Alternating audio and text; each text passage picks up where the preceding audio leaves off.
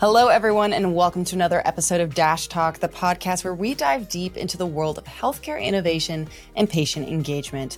I'm your host, Gabrielle Bejarano, and today we're joined by Jonathan Reese, the Vice President of Marketing at SocialClimb. Thank you so much for joining us today, Jonathan. Thank you, Gabby. It's fun to be here. Absolutely. So, before we get into the main topic of today's podcast, could you briefly share a bit about your background and also your role at SocialClimb? Yeah, thanks. Um, I've been here at SocialClimb for a little over maybe a year and a half or so. I've been in healthcare marketing for, I don't know, um, 10, 12, 13 years, something like that. And I've been in marketing role for all of my career, you know, 20 something years. I've been at big Fortune 500 companies. I've been at smaller companies. I've done healthcare marketing. I've done non healthcare marketing. And so it's kind of a good contrast to see some of the challenges and implications and nuances within healthcare marketing that are so prevalent today. So, Absolutely. Well, thank you for sharing a little bit of your background. Now, I would like to get your perspective, uh, more so on the just this Amazon style world we live in, uh, just in terms of consumerism. How do you see that style impacting patient access to care?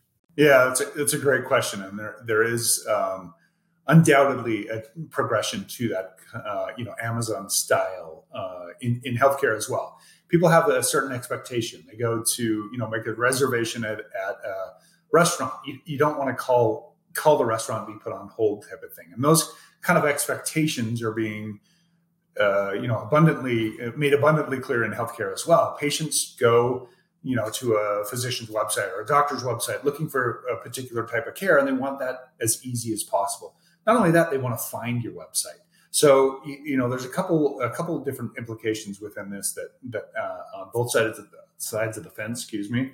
Um, and when you compare this to, you know, outside of healthcare, they seem to figure it out. Like you mentioned, Amazon. There's, you know, anything outside of uh, this healthcare world, they seem to have streamlined that whole customer acquisition model. Um, and, and healthcare needs a, a bit of a bump in the right direction in in in that kind of model. So. So, along that route, then, what are some of the key marketing strategies to assist in patient acquisition and also retention? Yeah, and I would even back up a little bit on that um, because patient acquisition is kind of a new model for healthcare.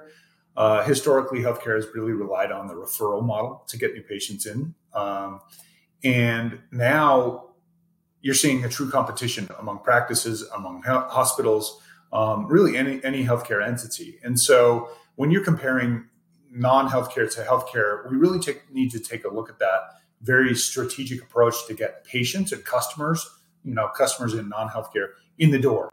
And so some of the basic tactics are you you almost uh, can split marketing into two two two categories. One is demand capture, another is demand creation.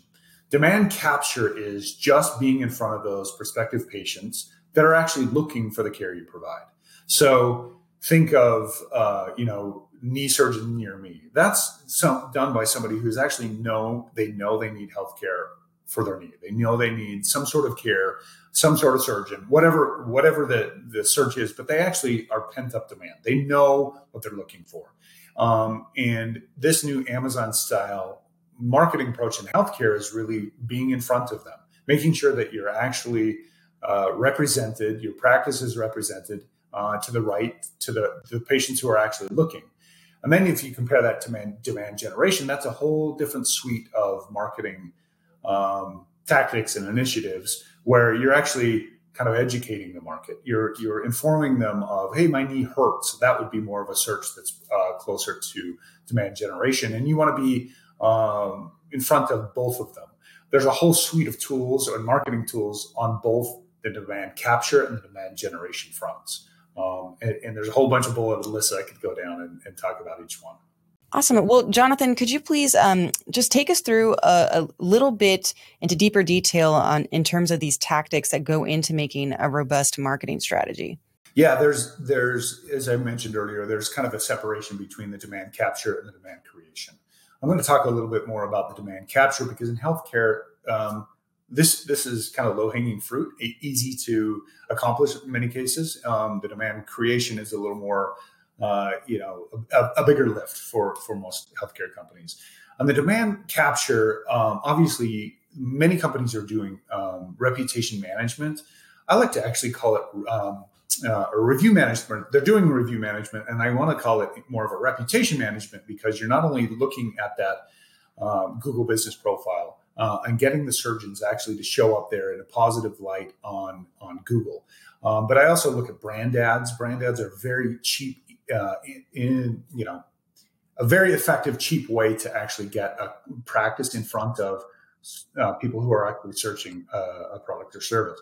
And I do that through Google. It's just simply buying your name on Google Ads, uh, buy the surgeon's names on Google Ads. They're very inexpensive because it's not a highly competitive keyword. You're the one that owns the name, hopefully. You're the one that owns the domain. Um, and so buying that, that keyword is very effective initially. These are kind of the low hanging fruit that I'm talking about. Um, do that with the same with the physician uh, physicians names and then obviously making sure your website's actually set up to um, capture some of that interest coming to the website for you know whether it's self-scheduling or those kind of things. Doing those few little things are actually that demand capture kind of uh, element. You can obviously go a little bit further to do keywords you know uh, orthopedic surgeon near me knee surgeon near me kind of thing. Um, those are local search functions that are so easy to accomplish because you simply just buy the keywords within Google, have them up tomorrow, then you're at the top of the Google search results. So those, those few things can easily be done for you know minimal spend. You're in front of the people who are actually looking for you. Um, and, and just make sure that they actually convert when you when they get to the website because you have self scheduling on there. So I'm sure. And I, am sure scheduling online is something that has just really impacted uh, patient acquisition in terms of just their ability to get online and do things autonomously themselves, um, and also affecting retention at the bottom line as well. So, why is online scheduling critical uh, to a patient acquisition strategy? That's a great question. Uh, there's there's so many implications there as well.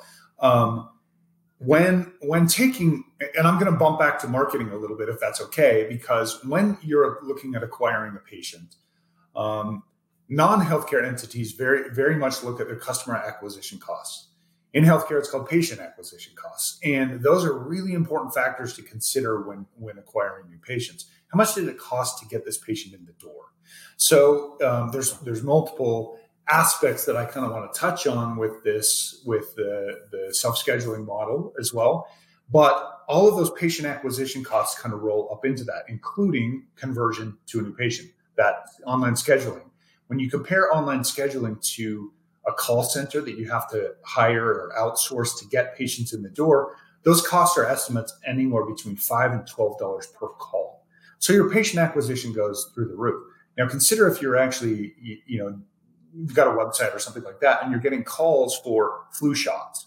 Those flu shots aren't really a huge money ge- generator. Um, you want them in, of course, but if you're paying five to twelve dollars to get that patient in for a flu shot, I mean, how much are you possibly making? And so, balancing that patient mix with your marketing, um, lowering your patient acquisition costs are really important factors to consider when doing uh, all the marketing and, and conversion. Additionally, um, and maybe this is kind of going with your next your next question, but additionally, that the the conversion optimization, and that's a tactic or, or method you would uh, hear talked about in marketing quite a bit. Conversion optimization is making sure once people get to your website, once they get you know your email, once they get your postcard, whatever it may be, they're actually doing something with it. And the conversion ratios on self scheduling are significantly higher than a call. People don't want to call. Back to the restaurant example. You don't want to call the restaurant to make that reservation. You want to simply click on it, make the reservation, find the time, and you know, for people at seven o'clock kind of thing. It's no different in healthcare. Um, too many companies are kind of avoiding this because oh, it's a hassle. I got to get this set up, but um, it's really easy and it drives your cost down significantly by doing you know self scheduling. So it's a conversion optimization tactic. So you've outlined a lot of possible ways to build up a solid marketing strategy. What type of outcomes have you seen from organizations who've uh, maybe followed these steps, who have a really robust marketing strategy and give patients the ability to self schedule? Yeah, the, the, we've looked into some numbers on that, and we're seeing uh, it's a little new to say we have a definitive conversion optimization difference to say we get more calls. we, we actually do get more calls for some specialties, and other specialties we get more um, self scheduling, and the reason for that is think of the think of the target audience for each one of those. You know, if it's uh, a certain type of specialty that gener- generates most of their patients are elderly, they, they you know they prefer to call. Um, if it's a younger orthopedic surgeon that's doing knee surgeries for the local football football team, it's very common for them to self schedule. So we see a, a, a definite separate uh, separation between the two um, by specialty type. But what's important on that is not necessarily the difference in that, but the conversion ratio. We're seeing improved conversion. The numbers aren't definitive yet, but we're seeing in, improved conversion from people getting to your website and the, the, the, ease of scheduling is is there so much that they actually do it rather than yeah I'll, I'll, come back to this. I'll do it later. I'll call later.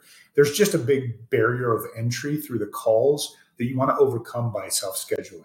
So um, you know making sure that you have self-scheduling functionality on all your marketing efforts um, is is is you just get more patients in the end. You get more patients because it's uh, sim- simple. It's really easy for people to do Simple ways to set yourself up for success. Well, Jonathan, uh, if people want to reach out who are listening into this podcast and want to learn more uh, about these tactics or maybe uh, some more extra tips that you have, how can they do that? Yeah, we're at socialclimb.com, one word. Um, we have some really cool features on the website that allow you to go out and find a predictive audience, which gives you an indication of who might be in the market for your type of care. We have lots of models that you can, we build these models in uh, a, a database and you can actually go find prospective patients out in the, in the audience or in the market around you. Fantastic. Thanks so much, Jonathan. I mean, that wraps up the conversation for today. Uh, we got to learn a lot in terms of addressing healthcare challenges, uh, including the impact of consumerism on patient access, key, key marketing strategies, and just the significance of online scheduling and patient acquisition. So it was a pleasure to have you on the podcast. Thank you. Of course. And as always, if you want to learn more, please visit relatient.com and look for this podcast wherever it is you get your podcasts at. I've been your host, Gabrielle. Thanks for tuning in.